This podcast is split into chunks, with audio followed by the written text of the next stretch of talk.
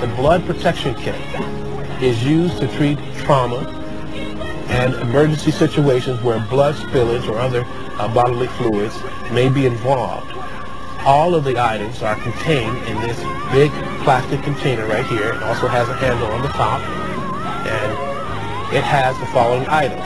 One cover suits, one mask, two pairs of latex gloves, and one bottle of hydrogen peroxide.